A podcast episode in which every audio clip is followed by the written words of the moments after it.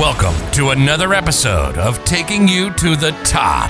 In this podcast, Rami spends time speaking with founders and CEOs from across the globe and asks them specific questions to learn exactly how they built and launched their businesses. So sit back, relax, and get ready to learn. Are you ready to take it to the top?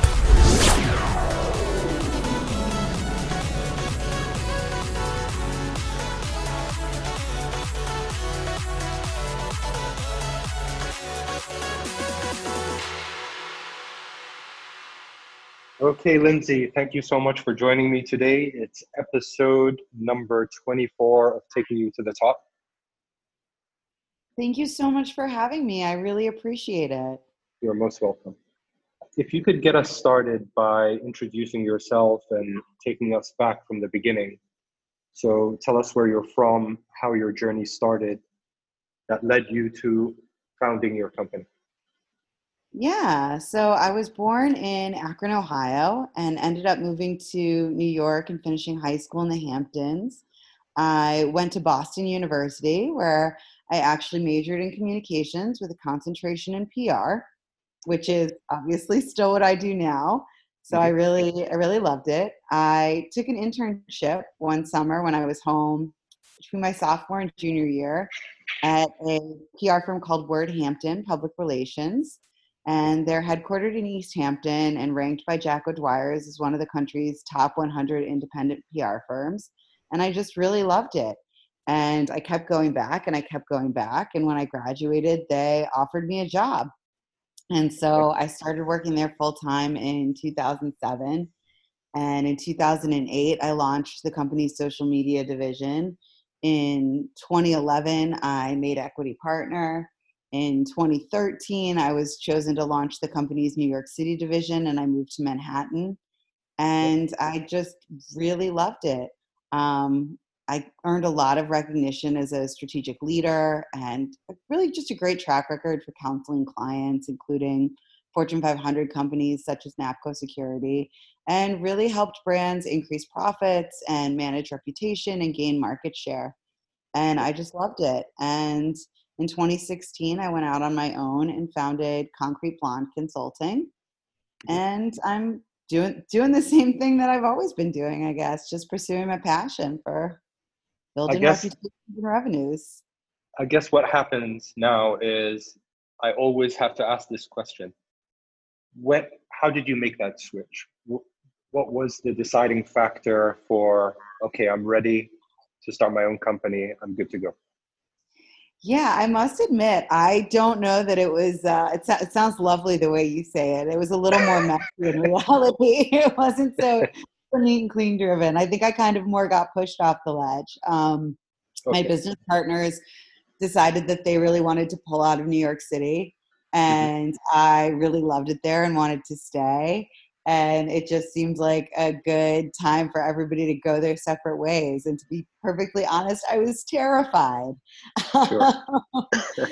so uh, yeah i don't know that i was ready i don't know that i ever would have been ready it had been a dream for a long time but uh, it was really just more market circumstances and and what i wanted to do and so i just went for it Sure. So, could you tell us a little bit more about the company, what you're trying to achieve, what your main goals are? Yeah, so really what we really look at and kind of I guess the biggest difference between us and other PR firms is that we're really a business development marketing firm. So companies come to us and the first question we always ask them is what's the goal? Not what are your marketing goals or what publications do you want to be in, but but what is your goal? What is your company really trying to do? What's your vision? Where are you trying to get to? And then we kind of work like a GPS and we program the GPS backwards and see how we can utilize marketing to help you achieve your overall goals. So right. we're really here to really help you increase your profit and grow your company. And that's that's what I love. I love I love business. So sure. it's an interesting way to use marketing. And and how does the revenue model work? I mean, uh, are the are, are your customers paying by service? I mean, yeah. So we're how, how's it set up? So, yeah, we work on retainer. So there's a Retainer, okay. monthly fee. Um, we do one year contracts. We take 50% of the full contract on signing, and then the rest is just evenly split. So Okay. 11 equal payments. All right. And is the company bootstrapped or did you raise capital? No, we were bootstrapped. So from the get go, you and your partners just decided we're opening this company. Good to go. We don't need to raise capital. I Yeah, we uh, we went looking for clients. Okay, which is going to bring me to the next question. Um, when you decided to uh, commit to it full time, did you already have your like clients ready before you got started, or did you leave no, I- your? I had zero clients. So I left all of the clients that the other company had with the other company. Um, Okay. Mostly because I was also I was an equity partner, so I owned part of the other company. It would would have hurt my own interest to take clients away. Um, Absolutely. so I really just started networking and looking for clients that way. First, I took a vacation, which I would highly recommend to anyone. right to clear your mind, think about things more clearly. Yeah. Yeah. Yeah. Okay. Um. So when you did launch the company, how did you get your first customers? Was was it word of mouth, or did you market it through a specific channel? Yeah. So my first customer was actually a referral from somebody who I knew socially in Manhattan. Okay. Um, and they had just, they knew I had started the, the company and, you know, a- asked to come on board. And Sure. then my other customers were really all a byproduct of me going to networking events. So really just Network. on the ground, shaking hands and meeting people and talking about what I do and listening to what they were doing, partnering with other people to create a referral network. Sure. Um. So are you using any kind of marketing at the moment? Uh, well, I do PR for for my company, obviously. Okay. Um, I guess you could say appearing on your podcast is a form of marketing. Sure. And I have a website and an e-blast. Any social media? I do. I do have social media pages. So I, I utilize all of those tools. And I still do a fair amount of networking as well.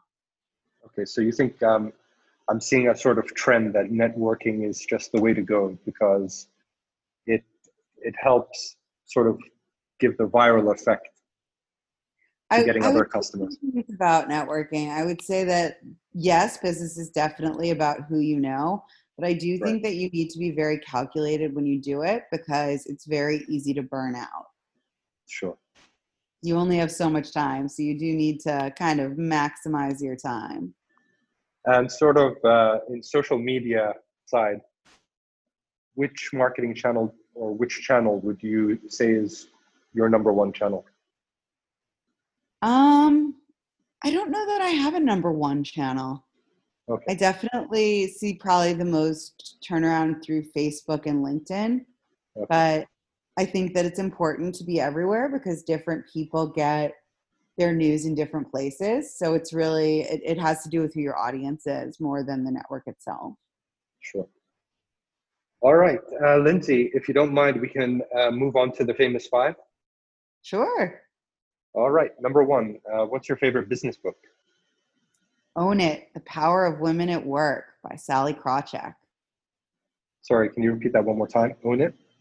Own It. Uh, Okay. the, sub, the subtitle of that is The Power of Women at Work. It's all about women in the workplace and how they think differently and work differently. And I just found it incredibly inspiring. Great, got it. Um, number two, is there a CEO you're following or studying?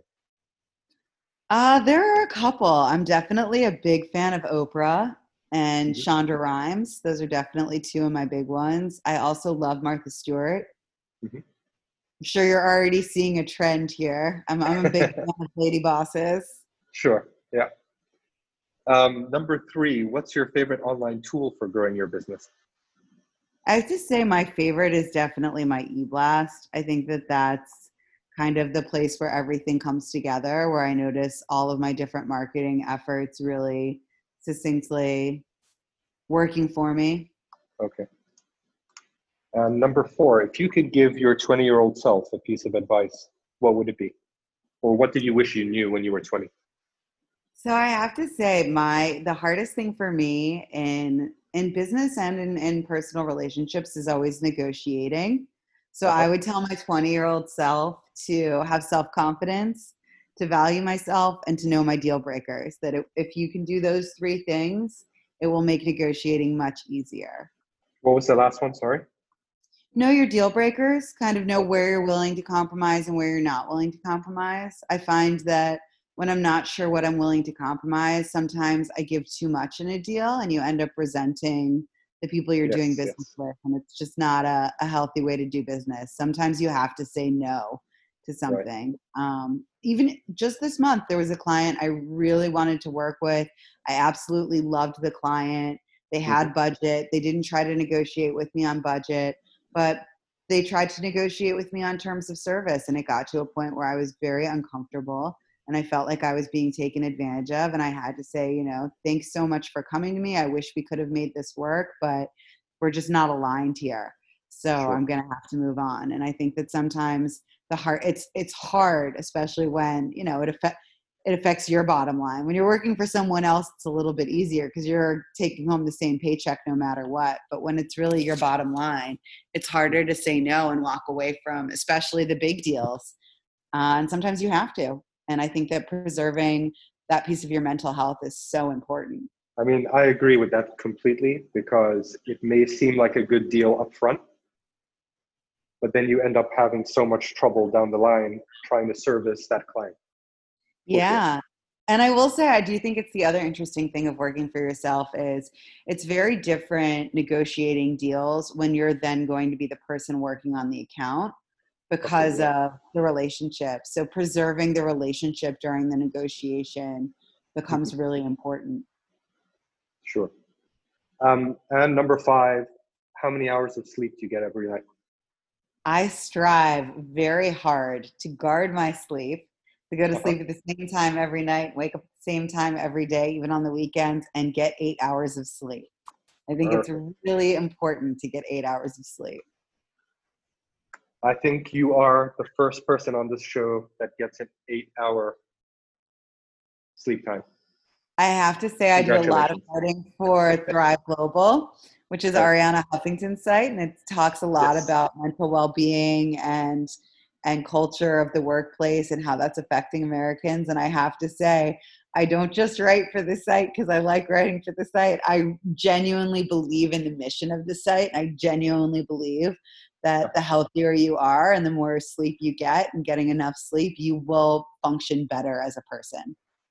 Absolutely. Well, Lindsay, thank you so much for joining me today. I hope to follow up with you in a year's time, maybe, to see where your company's gone and grown to.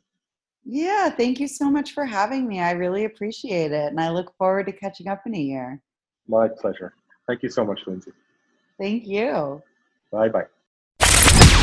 Thanks for watching today's episode. Be sure to subscribe to our podcast on any of the available podcast platforms so you don't miss any upcoming episodes. If you have an extra minute, leaving a review would help us grow.